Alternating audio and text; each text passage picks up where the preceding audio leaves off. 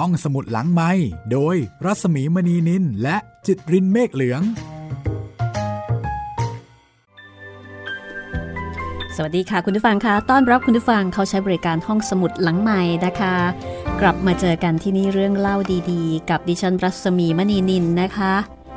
สีแผ่นดินค่ะ บทประพันธ์ของหม่อมราชวงศ์คึกฤทธิ์ปราโมท ยิ่งฟังก็คงจะยิ่งสนุกแล้วก็ยิ่งอินนะคะ อินไปกับชีวิตของพลอย ฟังแล้ว ภาพวิถีชีวิตสมัยรัชกาลที่ 5 ก็คงจะบรรเจิดจ้าอยู่ในใจ จนหลายคนนึกอยากจะขึ้น time machine แล้วก็ย้อนเวลาไปหาอดีต ถ้ามีเครื่อง time machine ไว้คอยบริการ น่าสนใจนะคะ อยากรู้เนาะว่าชีวิตในสมัยนั้นนี่จะเป็นยังไง คงเย็นๆดี ชีวิตที่ไม่มีสังคมก้มหน้า อาจจะมีก้มหน้าก็ก้มหน้าร้อยมาลัยปอกมะปรางริ้วอะไรทำนองนี้นะ ไม่มีมากดไม่มีมาเขี่ยหน้าจออย่างของเราในปัจจุบัน ทุกสิ่งทุกอย่างก็ต้องอดทนรอและคอยช้าไปหมด แต่ทุกสิ่งที่ช้าแน่นอนค่ะ ก็มีคุณค่าของความช้า สิ่งที่เร็วก็มีราคาของความเร็วนะคะ เรื่องสี่แผ่นดิน แล้วก็ฟังเรื่องสี่แผ่นดินก็จะทำให้เราเนี่ยได้รู้ประวัติศาสตร์ เหตุการณ์สำคัญที่เกิดขึ้นในช่วงนั้น ตลอดจนสภาพชีวิตค่านิยม วัฒนธรรมนะคะ ของผู้คนในสมัยรัชกาลที่ 5 ด้วย ทวนความเดิมกันสักนิดนึงนะคะ ก่อนที่เราจะไปติดตาม4แผ่นดินตอนที่ 24 ความเดิมตอนที่แล้วค่ะ หลังกลับจากบางปะอิน คุณเปรมก็สารสัมพันธ์กับคุณสายเรื่อยมาเข้าทางผู้ใหญ่นะคะด้วยการมีของฝาก ซึ่งก็ดูเหมือนว่าคุณสายนั้นจะปราบปลื้มชื่นชมคุณเปรมมากเหลือเกินนะคะ ส่วนพลอย เมื่อกลับมาก็มาหัดจักรยานหรือว่ารถถีบหรือว่าไบซิเคิลตามสมัยนิยมในยุคนั้น คือพอเจ้านายสนใจที่จะหัดจักรยาน บรรดาข้าหลวงทั้งหลายก็ถือเป็นหน้าที่ที่จะต้องหัดจักรยานด้วย ทีนี้พอหัดจักรยานเป็นพลอยก็อยากได้จักรยาน แต่แรกก็ฝากบอกพ่อเพิ่มพี่ชาย ว่าอยากจะให้เจ้าคุณพ่อซื้อให้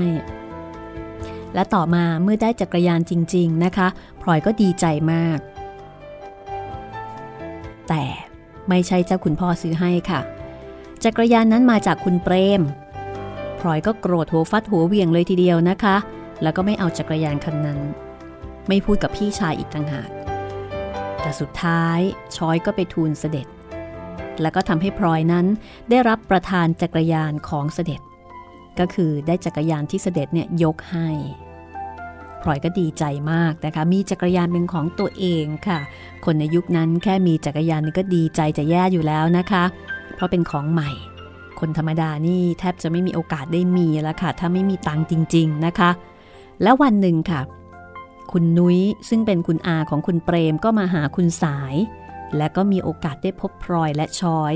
คุณนุ้ยเป็นผู้ใหญ่ที่มีลักษณะการพูดที่แปลกคือพูดเป็นประโยคสั้นๆ แล้วก็มักจะจบลงด้วยการตั้งคำถามนะคะ ไม่รู้เหมือนกันว่าผู้ประพันธ์เนี่ยได้รับแรงบันดาลใจในบุคลิกที่พิเศษแบบนี้มาจากใครนะคะ เอาละค่ะ คุณนุ้ยกับชอยก็ดูเหมือนว่าเจอกันเนี่ยจะคุยกันได้ถูกคอนะคะชอยเองก็ขำในวิธีการพูดของคุณนุ้ย ซึ่งจะต้องมีการตั้งคำถามอยู่เสมอ คุณนุ้ยมาทำไม เกี่ยวอะไรกับพลอยและช้อยหรือไม่นะคะ ติดตามได้เลยกับสีพันดินตอนที่ 24 ค่ะ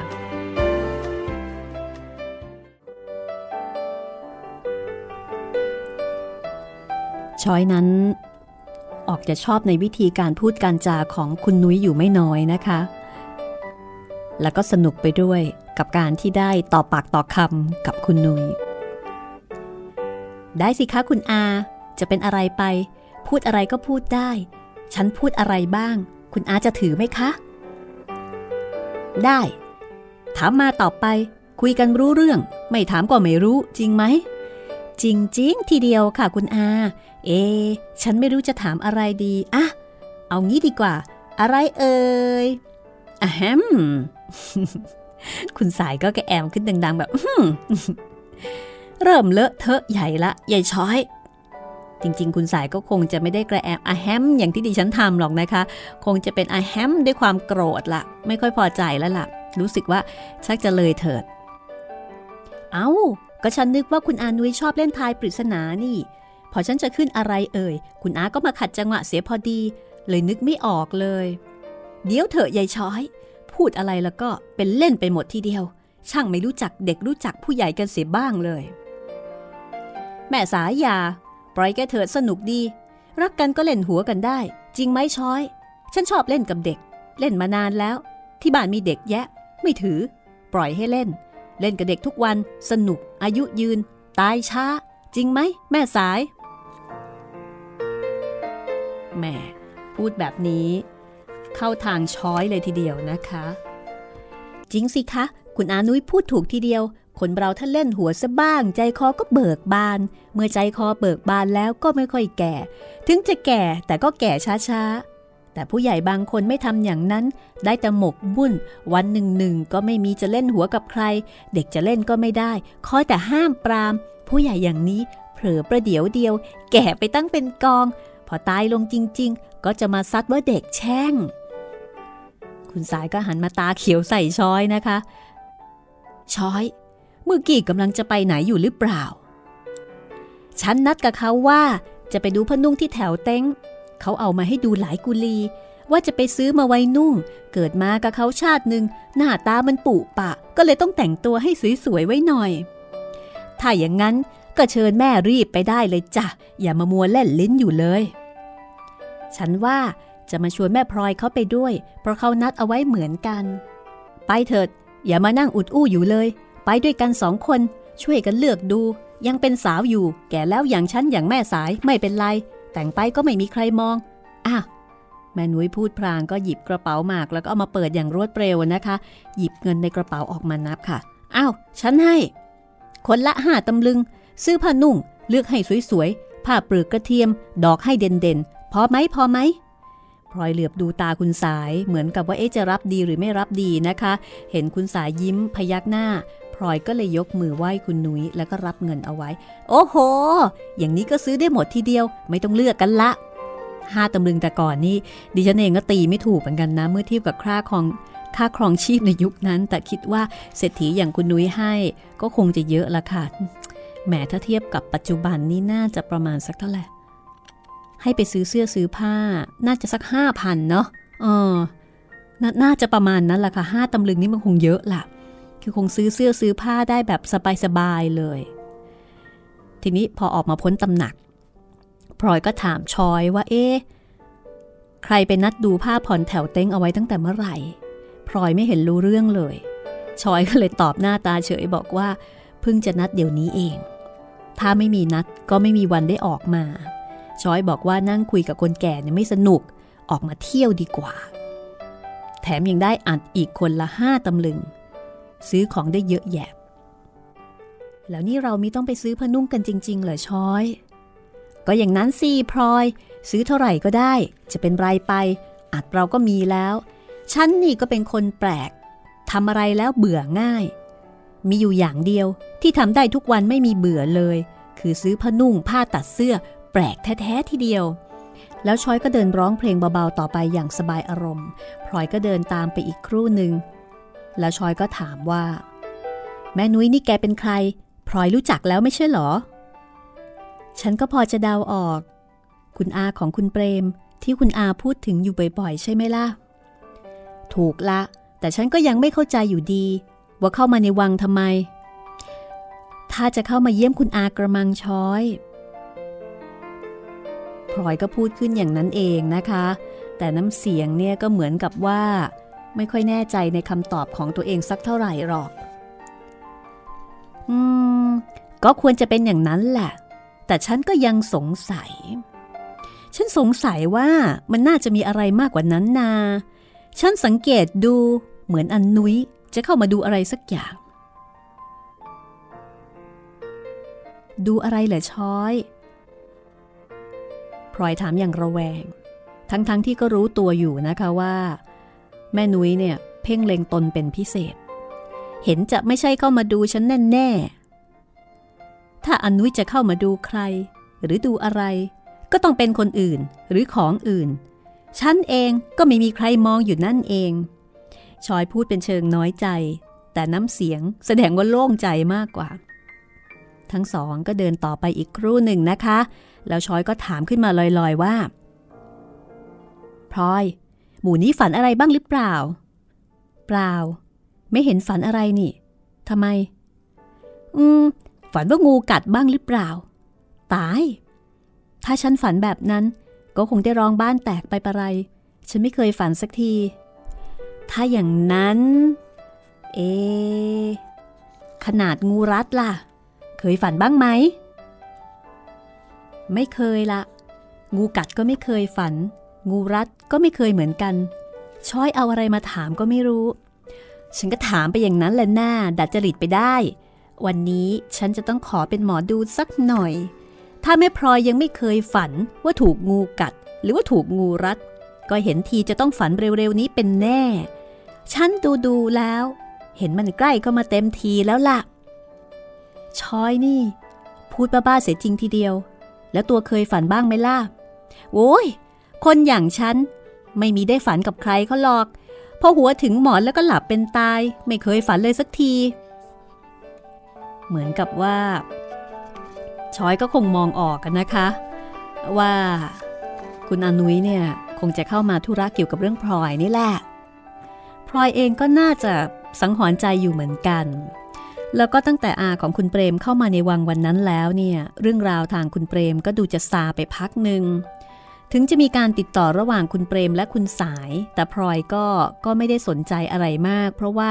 ชีวิตและหน้าที่ในวังก็จะมีเรื่องต่างๆ ที่เรียกร้องความสนใจ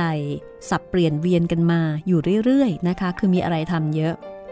หลังจากความตื่นเต้นเรื่องออรถจักรยานได้เบาบางลงไปแล้ว ก็มีความตื่นเต้นความนิยมในเรื่องของของอื่นเข้ามาแทนที่ ของที่ทำให้คลั่งกันไปอีกพักใหญ่ ก็คือตลับงาค่ะ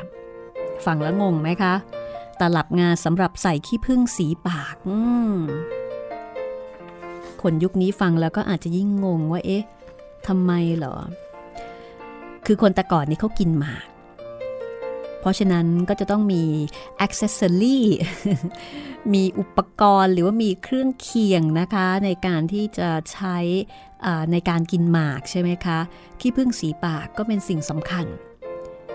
เป็นอุปกรณ์ประกอบการกินหมากอย่างหนึ่งแล้วค่ะ มีขี้ผึ้งก็ต้องมีตลับใส่ขี้ผึ้งซึ่งในสมัยนั้นเนี่ยตลับงาใส่ขี้ผึ้งสีปาก ถือเป็นสิ่งของจำเป็นนะคะ จำเป็นมากสำหรับชาววังทุกคนละค่ะ แล้วเออคือจริง ๆ เนี่ยจำเป็นในการในการใช้งาน คือเอาไว้เป็นภาชนะสำหรับใส่สีพึ่งใส่ขี้ผึ้งสีปากใช่ไหมคะ แต่ว่าจำเป็นในที่นี้นี่เหมือนกับว่าเป็นความจำเป็นในเรื่องของออการการมีเอาไว้ประดับฐานะ หรือว่ามีในฐานะเป็นของเล่นเป็นงานอดิเรกเป็นของสะสมด้วย ต้นเหตุที่ทำให้ชาววังเริ่มเล่นตลับงากันเป็นการใหญ่ เกิดจากพระราชนิยม หรือว่าความนิยมของพระราชาเนี่ยนะคะ ก็เล่ากันว่า วันหนึ่ง พระเจ้าอยู่หัวทอดพระเนตรเห็นตลับงาใบเล็ก ของเสด็จอธิบดีที่ทรงใช้งานมานาน ทีนี้ตลับงาของเสด็จอธิบดีเนี่ยแดง คือแดงเป็นมันแล้วก็ดูสวย จึงมีพระราชดำรัสบอกว่า ตลับงานี้ ใช้งานไปก็งามเป็นสีแดง พอจะเล่นกันได้อย่างฝรั่ง คือฝรั่งเนี่ยมีการเล่นกล้องสูบเเล่นกล้องสูบบุรีนะคะที่ทำด้วยดินขาว เรียกกันว่ากล้องเมียชอม ตั้งแต่นั้นมา ก็มีการเล่นตลับงากันทั่วไป ของใครใครก็ขัดอย่างประณีตบรรจงเพื่อให้ขึ้นสีแดงสวยงาม ตามปกติแต่ก่อนนะคะ ตลับงาทั่วไปจะทำเป็นทรงลูกพลับ แต่พอเริ่มเล่นตลับงาขึ้น ก็มีผู้คิดทรงแปลกๆออกไปอีกมาก ทรงของใครคิดขึ้น ผู้นั้นก็จะสงวนเอาไว้มิให้ใครลอกแบบ ถึงกับต้องมีเจ้าพนักงานนะคะ คอยจดทะเบียนตลับทรงต่างๆ ว่าทรงนั้นทรงนี้เป็นของใคร ตลับทรงลูกพลับแห้ง คือแบนกว่าลูกพลับธรรมดาหน่อยนึง ตลับทรงจรากา คือทรงลูกพลับแต่กดลงไปจนแบนมาก แล้วก็ทรงลูกรอกข้างแข็ง จดทะเบียนเป็นทรงของหลวงโดยเฉพาะ นอกจากนั้นก็มีทรงสกกา ทรงรมนา ทรงกรองและก็ทรงหมากดิบสด ตลอดจนตลับรูปร่างอื่นๆ อีกเป็นอันมากค่ะ ความนิยมเล่นตลับงานเนี่ยก็แพร่หลายออกทั่วไป จนถึงเมื่องานฉลองตั้งกรมสมเด็จกรมพระเจ้าลูกเธอนะคะ กรมคุณสุพรรณภาคยวดี ก็มีการประกวดตลับงาชิงรางวัลขึ้น รางวัลนนั้นเป็นเหรียญพระราชทาน มีเหรียญทอง เหรียญเงิน แล้วก็เหรียญทองแดงตามลำดับชั้น ตลับงาของเจ้านายและเจ้าจอมที่ขัดดีแล้ว มีสีขึ้นงดงาม เจ้าของ ก็ จะนำขึ้นถวายตัวเหมือนกับถวายตัวบุตรหลาน แล้วก็มีการขอพระราชทานชื่อ และชื่อพระราชทานสำหรับตลับงานนั้นนะคะซึ่งก็จะเป็น ชื่อที่ไพเราะ แล้วก็คล้องจอง ซึ่งพลอยเนี่ยก็ท่องจำเอาไว้ได้หลายชุด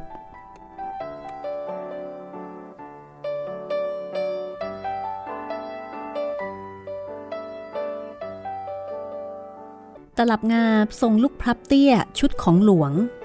ตั้งแต่ใบใหญ่ที่สุดแล้วก็เรียวเล็กลงไปตามลำดับจนถึงปลายเถา ใบเล็กเท่าปลายนิ้วก้อยนะคะ คือมีลักษณะลดหลั่นลดหลั่นกันไป คือมีการตั้งชื่อกันชนิดที่ว่าออลังการงานสร้างมากเลยนะคะ แล้วก็เป็นชุดเป็นชื่อที่ที่ไพเราะมาก เช่น ชดาเดินหน กุนทนไพโรธกันเจียกโชดฉายฉัน สุวรรณมาลัย ดอกไม้ไหวเรืองรอง ฉลองสอประดับ ทับสวงพึงพิษ ตาบทิศพิสดารสังวานเพลิดพริ้ง สะอิ่งเพชรจรัสพาหุรัตบวร ต้นพระกรจำรูน แก้วเกยูนสวมหัด รัดพัดบรรจง รัดองค์งามประกอบ คันถอบ พลายแสง ชายแครงไฉไล ชายไหวเถือกทะเกิง กรองเชิงชมพูนุษเรือนครุฑธรรมรง ฉลององค์พระกรน้อย กันจุกร้อยเพชรรัตเชิงงอนชัดสนับเพลาพรายเพราภูษากริชวาสุวรรณ สุพันปาทุกา พระล่วมราชาวดี จอกพระศรีสมทรงพระอบคงเคียงคู่ ตลับผู้ทรงสี ซองมณีสีสลา ซองจินดาบุรี สุพันสีกุดัน พระเต้าสันละพางจำหลัก ขันสงพักสุคน โต๊ะชุดสนหลอดทอง พระกล้องไม้ราชวัง กรันฝั่งเพชรประดับ เครื่องชาสับถ้วยถาด สุพรรณราชปากผาย กาเวียนบรายรูปนิ้ว โอ้ย แค่อ่านนี่ก็ปวดหัวแล้วนะคะ ทีนี้ชื่อตลับที่ท่องจำกันได้ทั้งวังเนี่ยมีอีกหลายชุดค่ะ ซึ่งอันนี้ก็สะท้อนถึงค่านิยมในเรื่องของการสะสมสิ่งของสวยงาม เป็นงานอดิเรกนะคะ เป็นงานอดิเรกของชาววังในยุคนั้น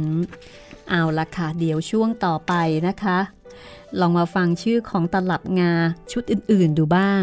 ก็แสดงให้เห็นถึงความรุ่มรวยทางภาษาของเรานะคะ แล้วก็ความสามารถทางภาษาที่เอามาบวกผสานกับงานอดิเรกของสะสมในยุคนั้นค่ะ ก็เป็นความรู้เชิงประวัติศาสตร์สังคมที่น่าสนใจนะคะ แต่ตอนนี้เดี๋ยวเราพักกันสักครู่หนึ่งก่อนแล้วเดี๋ยวกลับมาติดตามในช่วงหน้ากับ4แผ่นดินค่ะ ห้องสมุดหลังไม้โดยรัสมีมณีนินและจิตรินเมฆเหลือง มาถึงช่วงที่ 2 นะคะ ของห้องสมุดหลังใหม่ค่ะ มาฟังข้อมูลข้างเคียงประกอบกันสักนิดหนึ่งนะคะ เพื่ออัธรสในความเข้าใจมากยิ่งขึ้น แล้วก็ทำให้เราได้รู้ประวัติศาสตร์ในช่วงนั้นด้วยที่ผ่านมาเนี่ยมีอยู่ช่วงหนึ่งนะคะ ที่คุณสาย บอกว่าคุณสายนั้น รู้จักชอบพอเป็นเพื่อนกับคุณนุ้ยแล้วก็คุณเดียน ซึ่งเป็นอาของคุณเปรม แล้วชอยก็แซวบอกว่าอุ๊ยตายแล้วเป็นเพื่อนกันเหรอพูดออกมาได้ยังไง คุณสายก็เลยดุชอยว่าเอ๊ะไม่ชอยนี่ อย่ามาล้ออย่ามาแซวนะ อืมฟังแล้วนี่เราอาจจะงงนะคะว่า เอ๊ะทำไมกับการที่บอกว่าเป็นเพื่อนกับใคร ต้องกลายเป็นเรื่องที่สามารถจะล้อเลียนกันได้ด้วยคำว่าเพื่อนของสาวชาววังในยุคนั้นไม่ได้หมายถึง คำว่าเพื่อนอย่างที่เรารับรู้กันโดยทั่วไปนะคะ คือจากหนังสือสี่พันดินเรื่องจริงในราชสำนักสยามของคุณสันสนีวีระสินชัยเนี่ยค่ะบอกว่าในประธานุกรมของชาววังนั้นคำว่าเพื่อนนี่ไม่มีปรากฏนะคะ คือถ้าจะเป็นเพื่อนกันก็ต้องบอกให้ชัดว่าเป็นเพื่อนอะไร เป็นเพื่อนเล่น เป็นเพื่อนคุยนะคะ แต่ถ้าบอกว่าเป็นเพื่อนกันเฉยๆเนี่ยคนจะตีความไปอีกทางหนึ่งว่าเป็นพวกรักเพศเดียวกัน คือพูดง่าย ๆ ว่าเป็นเลสเบี้ยนนั่นเองนะคะ ในวังนี้จะมีคำว่าเล่นเพื่อนค่ะ เล่นเพื่อนเนี่ยก็อารมณ์ประมาณว่าหญิงรักหญิงนั่นเอง สืบเนื่องมาจากในสมัยโบราณนะคะ เขตพระราชฐานชั้นใน ผู้ชายเข้าไปไม่ได้ มีกฎระเบียบมากมาย มีแต่ผู้หญิง เพราะฉะนั้น ความสัมพันธ์ระหว่างผู้หญิงกับผู้หญิงพอไปไป เกิดความต้องการขึ้นมาตามธรรมชาติ ก็เปลี่ยนจากความเป็นเพื่อน เป็นชู้สาว คือไม่มีผู้ชายให้รักให้ชอบ ให้แสดงออกทางธรรมชาติใช่ไหมคะ ก็เลยกลายมาเป็นรักหญิงด้วยกันเอง นี่แหละค่ะคำว่าเล่นเพื่อนในสมัยนั้นจึงมีความหมายถึงผู้หญิงที่รักผู้หญิงด้วยกัน ในสมัยของพระบาทสมเด็จพระจอมเกล้าเจ้าอยู่หัวนะคะ มีเรื่องราวเกี่ยวกับการเล่นเพื่อนปรากฏอยู่ในพระบรมราโชวาทที่ทรงมีพระราชทานพระเจ้าลูกเธอพระองค์หนึ่งความตอนหนึ่งว่า พ่อขอเสียเป็นอันขาดทีเดียว คิดถึงคำสั่งพ่อให้มากนักหนา อย่าเล่นเพื่อนกับใครเลย มีผัวมีเถิด แต่อย่าให้ปอกลอกเอาทรัพย์ของเจ้าไปได้และในกรอนเพลงยาวบทพระราชนิพนธ์ในพระบาทสมเด็จพระปิ่นเกล้าเจ้าอยู่หัวนะคะ ก็มีเขียนเรื่องเรื่องเล่นเพื่อนเอาไว้ด้วยค่ะ ที่ข้อใหญ่ชี้ให้เห็น เรื่องเล่นเพื่อนทำให้เฟือนราชกิจผิดทุกสิ่ง ถ้าจะเปรียบเนื้อความไปตามจริง เสมอหญิงเล่นชู้จากสามี นี้ถ้าหากวังมีกำแพงแข็งแรงรอบ เป็นคันขอบดุดเขื่อนคีรีสี ถ้าหาไม่เจ้าจอมหม่อมห้ามนี้ อขออภัยถ้าหาไม่เจ้าจอมหม่อมเหล่านี้จะไปเล่นจ้ำจี้กับชายเอ่ย แล้วก็ในสมัยรัชกาลที่5เนี่ยนะคะมีการเล่นเพื่อนที่เอิกกระเริกกันอยู่พักหนึ่งก็คือครูชุ่ม บุตรสายเจ้าพระบุตรสาว บุตรสาวเจ้าพระยาศรีพิพัฒน์นะคะ ท่านนี้เนี่ยเป็นครูละครที่คิดท่ารำเจ้าเงาะขึ้นสอนลูกศิษย์ก็เรียกว่าเป็นคนที่เก่งมากนะคะ ทีนี้เมื่อครั้งที่เจ้าจอมานดาแพรหัดละครผู้หญิงในราชสำนัก ก็ขอให้ครูชุ่มเนี่ยค่ะ เข้าไปสอนพวกละครของท่าน ครูชุ่มซึ่งมีท่าทีเป็นพระเอก ไว้ผมแต่งตัวเหมือนผู้ชายเลยนะคะ นุ่งผ้าม่วงพื้นชักชายพกให้ใหญ่ คือนึกภาพออกไหมคะแต่งตัวเหมือนผู้ชาย นุ่งผ้าม่วงแล้วก็ ชักชายพกออกมาให้มันเยอะๆค่ะ ดูเท่ๆเออก็ท่านนี้เนี่ย มีพฤติกรรมเล่นเพื่อนกับบรรดาแฟนละคร ก็คงจะมีบรรดาแฟนละครผู้หญิงไปติดกันเกลียวแล้วค่ะ เรื่องนี้ก็รู้กันแบบเออกระเริด จนกระทั่งทราบถึงฝ่าละอองธุลีพระบาทก็คือรู้ถึงรัชกาลที่ 5 นะคะ ก็โปรดให้ชำระความ แล้วก็ให้ลงพระราชอาญา โดยการสักหน้าเป็นจุดเล็กๆ บนหน้าผากแห่ตระเวนรอบวังแล้วก็ไล่ออกจากวังนะคะ ด้วยเหตุนี้ค่ะ ผู้หญิงที่เป็นเพื่อนกันจริงๆเนี่ยนะคะเขามักจะไม่พูดคำว่าเพื่อน จะไม่บอกว่าคนนี้เป็นเพื่อนกับคนนั้น แต่จะใช้คำว่า คนรู้จักชอบพอกันมาแต่เด็กคำคำหนึ่งในแต่ละยุคหนึ่งแต่ละสมัย ความหมายก็อาจจะเปลี่ยนไปไม่เหมือนกันนะคะ ถ้าคนในยุคนี้ขึ้นทำแมชชีนไปอยู่สมัยนั้น แล้วไปบอกว่าคนนี้เป็นเพื่อนคนนั้นเป็นเพื่อน เขาก็คงจะตาโตทีเดียวว่าตายตายเพื่อนเยอะจริง แต่เพื่อนเยอะจริงในความหมายของสมัยนั้นกับสมัยนี้ก็ไม่เหมือนกันนะคะ คนละเรื่องกันเลย ก็เป็นความรู้ที่น่าสนใจนะคะ แต่ขณะเดียวกันก็สะท้อนถึงธรรมชาตินะ ธรรมชาติของบรรดาวัยรุ่น แล้วก็หญิงสาวทั้งหลายที่มาอยู่รวมกัน แล้วก็ไม่สามารถที่จะแสดงออกตามธรรมชาติได้ ก็เลยต้องเบี่ยงเบนกับเพศเดียวกัน ด้วยประการราชนีจึงมีคำว่าเล่นเพื่อนเกิดขึ้นนะคะ คุณสายก็เลยถูกช้อยแซวไปตามระเบียบ เอาละกลับเข้ามาสู่สี่แผ่นดินตอนที่ 24 ช่วงที่ 2 นะคะ มาติดตามเรื่องของงานอดิเรกในยุคนั้นต่อกันอีกสักนิดนึง กับเรื่องของตลับงาค่ะ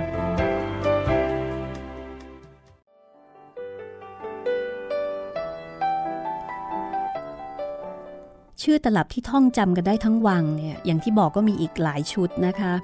อย่างชุดของสมเด็จพระตำหนักก็เป็นชื่อปลาล้วนๆเป็นพระราชนิพนธ์เช่นเดียวกันก็คือ อานนท์หนุนพระสุธาปลาวานไหว้เทิง โลมาระเริงศิล กระเบนบินหลังคลื่น ฉลามตื่นชายหาด ฉนากฟาดชนฉา กระโห้อ้าเห็นเพดาน ปลาบึกผ่านแม่โขง ปลากระพงพ่วงพีสีเสียดแทรก ข้างสำเภากุราวงามสมส่วน ยี่สนอ้วนตอนหน้า อินทรีฝ่าสายสมุทรทุกกังผุดพ้นน้ำนวลจันล้ำหลากสี พิมพ์ทองมีชื่อโด่งชโดโพร่งโลด ชโดโพร่งโดดลอย เทโพด้อยแฝงฝั่ง สวายวังเล่แวด ปลาแลดพักเสยะ ปลาม้าแบะโอดอ้า ปลาหมาฟุบแฝงตม กลายสม กลายงามสมส่อชื่อ ตะเพียนคือสีระบาย น้ำเงินคล้ายเงินยวง เนื้ออ่อนช่วงชูสีคางเบือนทีเบือนคาง แบนอล่างช่างจละเม็ด ปลาแป้นเล็ดลอดกระแส ปลาทองแผ่หางกระจาย ปลาเงินไหว้หูกระวัดประกัดหรูสีอาราม เข็มน้อยตามต่อเพื่อน คนโบราณนี่เขาก็เก่งมากเลยนะคะ เป็นการสะสมที่มีรสนิยมแล้วก็ต้องมีความสามารถในทางภาษาด้วย ย่างตลับงาชุดของสมเด็จที่บน หรือว่าสมเด็จพระศรีพัชรินทราบรมราชินีนาถนะคะ ก็มีชื่อพระราชทานตลอดเถาเช่นเดียวกันค่ะ อันนี้เป็นชุดดอกไม้นะคะ ดอกไม้ล้วนๆเลย ซึ่งอันนี้เนี่ยก็ทำให้เราได้รู้ว่าคนสมัยก่อนมีมีดอกไม้อะไรบ้างนะ ว่าดอกไม้สมัยนั้นมีอะไร หรือว่าปลาในสมัยนั้นมีอะไรบ้าง หรือว่าคนในสมัยนั้นเขารู้จักปลาอะไรบ้าง เมื่อกี้ชุดปลาไปแล้วนะคะ ทีนี้เรามาฟังชื่อชุดดอกไม้บ้าง ดวงทิพมนทา อัศาวดี วารีปุนทริก บัววิกตอเรีย พเยียโกมุตบุษปะประทุม โกสุมอุบลจงกลนี มาลีลำเจียก ไม้เรียกการะเกต กุหลาบเทศกลิ่นกล้า กระดังงาหอมตลบ อวนอบจำปี สุกสีจำปา ระยะพวงพยอม เครือค้อมสายหยุด บานบุตรสปะบุญนาค หอมหลากลำดวน ผิวนวลนวลแป้ง บานแบ่งสารพี ดกดีเทียนกิ่ง ยงยิ่งนมแมว แก้วแกมซ้อนช่อ จันกระเพาะพึงสมอนขจรจรุงรื่น ชูชื่นกันนิกา มลิลาลานสวาดชัมนาตรการ เกลื่อนก้านพิกุล หอมกลุ่นพุทธชาติ ชลูดดาดดกจริง หอมยิ่งฝอยฝ่า บางชนิดก็รู้จักแต่บางชนิดนี่ก็งงเลยนะคะว่าวิตานี่ชื่อดอกไม้หรือนี่การเล่นตลับงานยังมีอีกหลายชุดนะคะ แต่ว่าก็เป็นของสะสมที่ได้รับความนิยมมาก โดยเฉพาะในราชสำนัก แล้วก็แพร่หลายออกไปโดยรวดเร็วค่ะ เริ่มตั้งแต่เจ้านายลงมาจนถึงคนในวังทั่วไป แล้วก็ลุกลามออกไปถึงข้างนอก ในยุคนั้นสมัยนั้นใครมีฐานะพอจะมีตลับงาได้ก็ต้องมาประกวดประขันกันละค่ะ จุกตลับงาอันนี้ก็แสดงถึงฐานะเจ้าของอีกอย่างหนึ่งนะคะ เพราะว่ามีตั้งแต่เลี่ยมนาคไปจนถึงจุกที่ทำด้วยทอง ทองลงยาแล้วก็ประดับเพชรพลอยเป็นรูปต่างๆ เสด็จก็ทรงมีตลับงาเป็นเถาเช่นเดียวกับเจ้านายพระองค์อื่นนะคะ แล้วก็ทรงมอบให้ข้าหลวงช่วยกันขัดให้ขึ้นสี ให้ขึ้นสีขึ้นเงาเนี่ยคนละใบสองใบ ส่วนคนในตำหนักก็มีตลับงากันบ้างเหมือนกัน อย่างช้อยและพลอยต่างก็หาตลับงาใบเล็กใบน้อยมาเป็นกรรมสิทธิ์มิให้น้อยหน้าใครนะคะ แม้แต่คุณสายซึ่งตามปกติเนี่ยจะเป็นคนที่ไม่ค่อยตื่นตามเหตุการณ์ต่างๆ เท่าไหร่ แต่คราวนี้กลับสนใจเริ่มสะสมตลับงาบ้าง แต่ตลับงาของคุณสายก็ดูเหมือนว่าจะสู้ของคนอื่นไม่ได้ เพราะไม่มีเวลาจะมานั่งขัดถู จะวานคนอื่น ให้ขัดถูก็ไม่มีใครรับขัดให้ เพราะทุกคนก็จะมีตลับของตัวเองที่ต้องดูแลนะคะ คือคุณสายเนี่ยไม่ค่อยมีเวลา ต้องคอยดูแลตลับของเสด็จนะคะ ตลับของตัวเองก็เลยไม่ค่อยมีเวลาขัด ในระยะต่อมาค่ะ พระบาทสมเด็จพระเจ้าอยู่หัวรัชกาลที่ 5 นะคะ ก็เริ่มเสด็จแปรพระราชฐานไปยังพระราชวังดุสิตบ่อยครั้งขึ้น ครั้งหนึ่งหนึ่งก็ประทับอยู่ที่นั่น ค่อนข้างนาน ตอนที่พลอยยังเด็กๆนั้นสวนดุสิตมีแต่พับพราที่ประทับนะคะ แต่ต่อมาพระที่นั่งวิมานเมฆก็ปลูกขึ้นสำหรับเป็นที่ประทับถาวรกว่าแต่ก่อน ภายในพระราชวังดุสิตก็แบ่งออกเป็นสวนต่างๆ พระราชทานนามตามลวดลายเครื่องลายครามกิมตึง ซึ่งเล่นกันดาษอื่นในสมัยนั้นนะคะ พระมเหสีและพระสนมก็โปรดให้อยู่ตามสวนต่างๆ สวนสีฤดูเป็นที่ประทับของสมเด็จที่บน สมเด็จพระตำหนักประทับสวนหง พระนางประทับสวนนกไม้ ท่านองค์เล็กประทับสวนบัวตำหนักเจ้าดารารัศมีอยู่สวนฝรั่งกังใส นอกจากนั้นก็จะมีสวนภาพผู้หญิงของเจ้าคุณแพร สวนพุทธาล สวนไม้สน สวนหนังสือเล็ก สวนหนังสือใหญ่ ชื่อสวนเหล่านี้ก็จะตรงกับชื่อที่เรียกลวดลายเครื่องลายครามในขณะนั้นนะคะ ศูนย์กลางของพระราชวังดุสิตคืออ่างหยก เป็นสระน้ำใหญ่ลงเขื่อน มีน้ำใสสะอาดเต็ม ตั้งอยู่กลางพระราชวัง ริมอ่างหยกด้านหนึ่ง มีพระที่นั่งไม้สามชั้น ก็คือพระที่นั่งวิมานเมฆ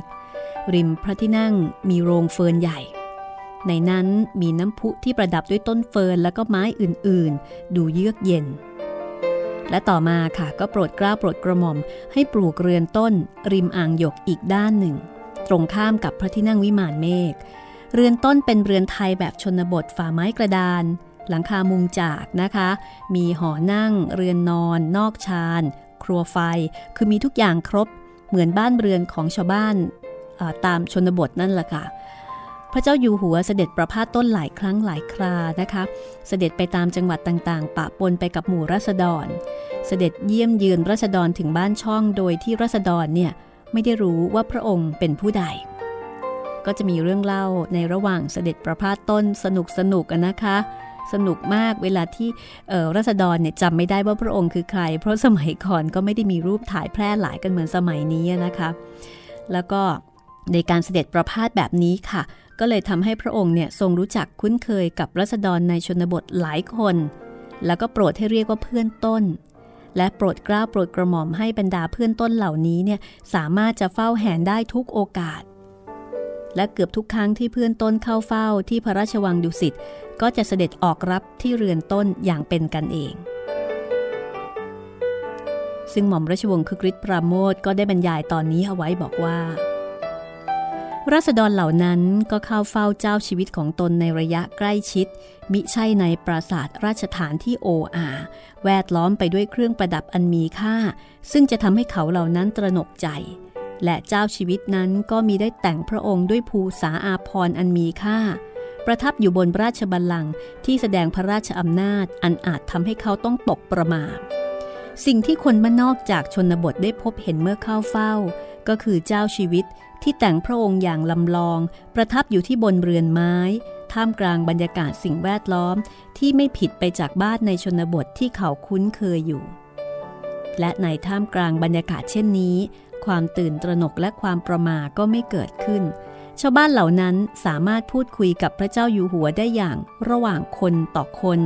มิใช่อย่างระหว่างเจ้าชีวิตและไพร่ฟ้าข้าแผ่นดิน เนื้อความที่พูดจากันจึงเต็มไปด้วยสาระและความจริงที่เป็นประโยชน์ด้วยกันทั้งสองฝ่าย ไม่มีอุปสรรคกีดขวางจากประเพณีหรือระเบียบอื่นๆ และในบรรยากาศที่คุ้นเคยนั้นทุกคนก็สามารถแสดงความ เป็นตัวของตัวเองนะคะ แสดงตัวให้ปรากฏความเป็นตัวของตัวเอง เต็มไปด้วยเกียรติอันภาคภูมิที่ได้เป็นเพื่อนต้นของพระเจ้าแผ่นดินไทย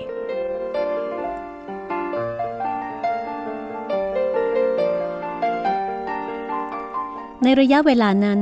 งานอดิเรกของพระเจ้าอยู่หัวที่ทรงสนพระราชหฤทัย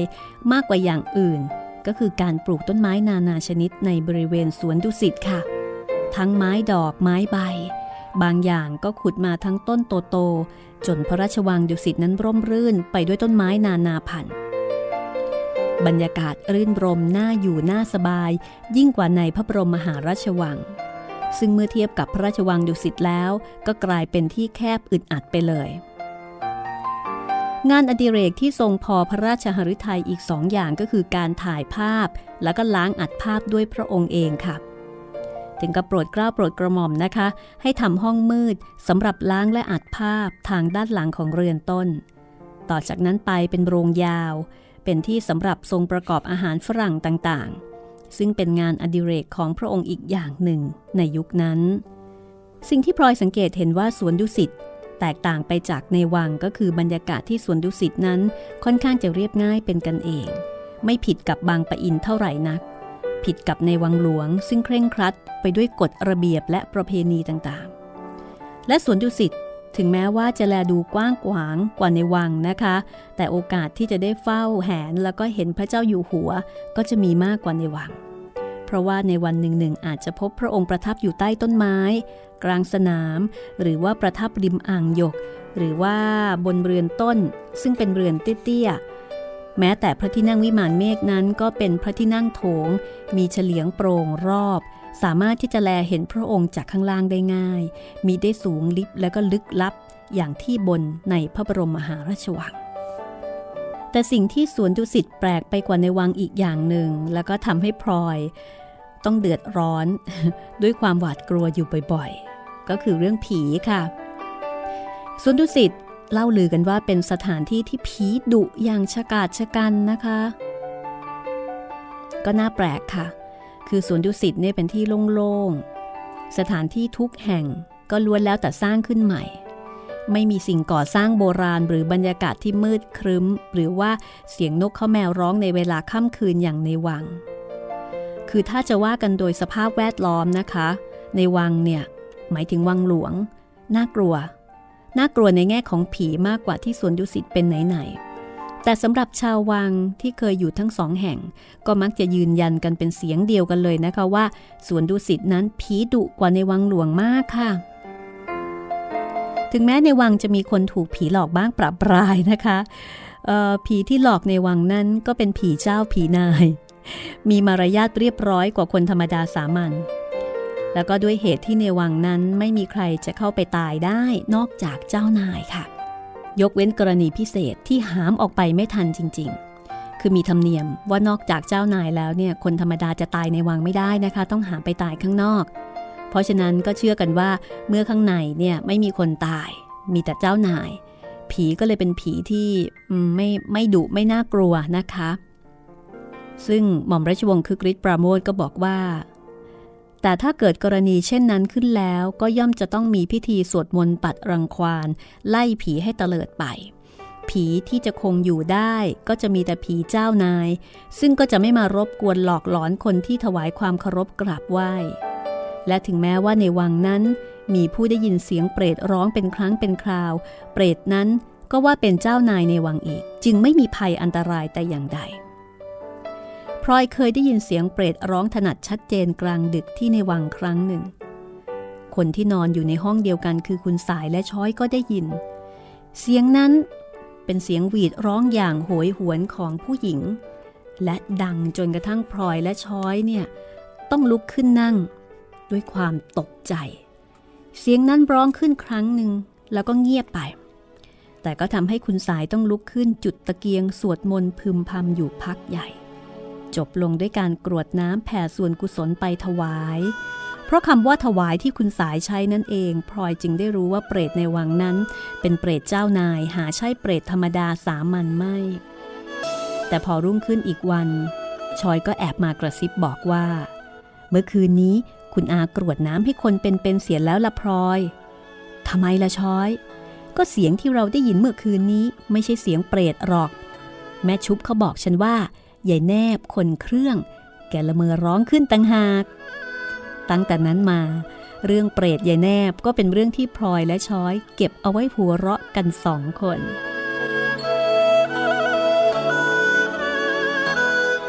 นี่ก็เป็นวิถีชาววังอีกอย่างหนึ่งนะคะ เป็นสีสันของคนที่อยู่ในวัง แต่เรื่องของการกลัวผีนี้ ทั้งช้อยและพลอยกลัวเหมือนกัน แต่กลัวแตกต่างกัน จะแตกต่างกันอย่างไรติดตามได้ ตอนหน้า ตอนที่ 25 ของ 4 แผ่นดินค่ะ วันนี้หมดเวลาแล้วลาคุณผู้ฟังไปก่อนนะคะ ห้องสมุดหลังไม้โดยรัสมีมณีนินและจิตรินเมฆเหลือง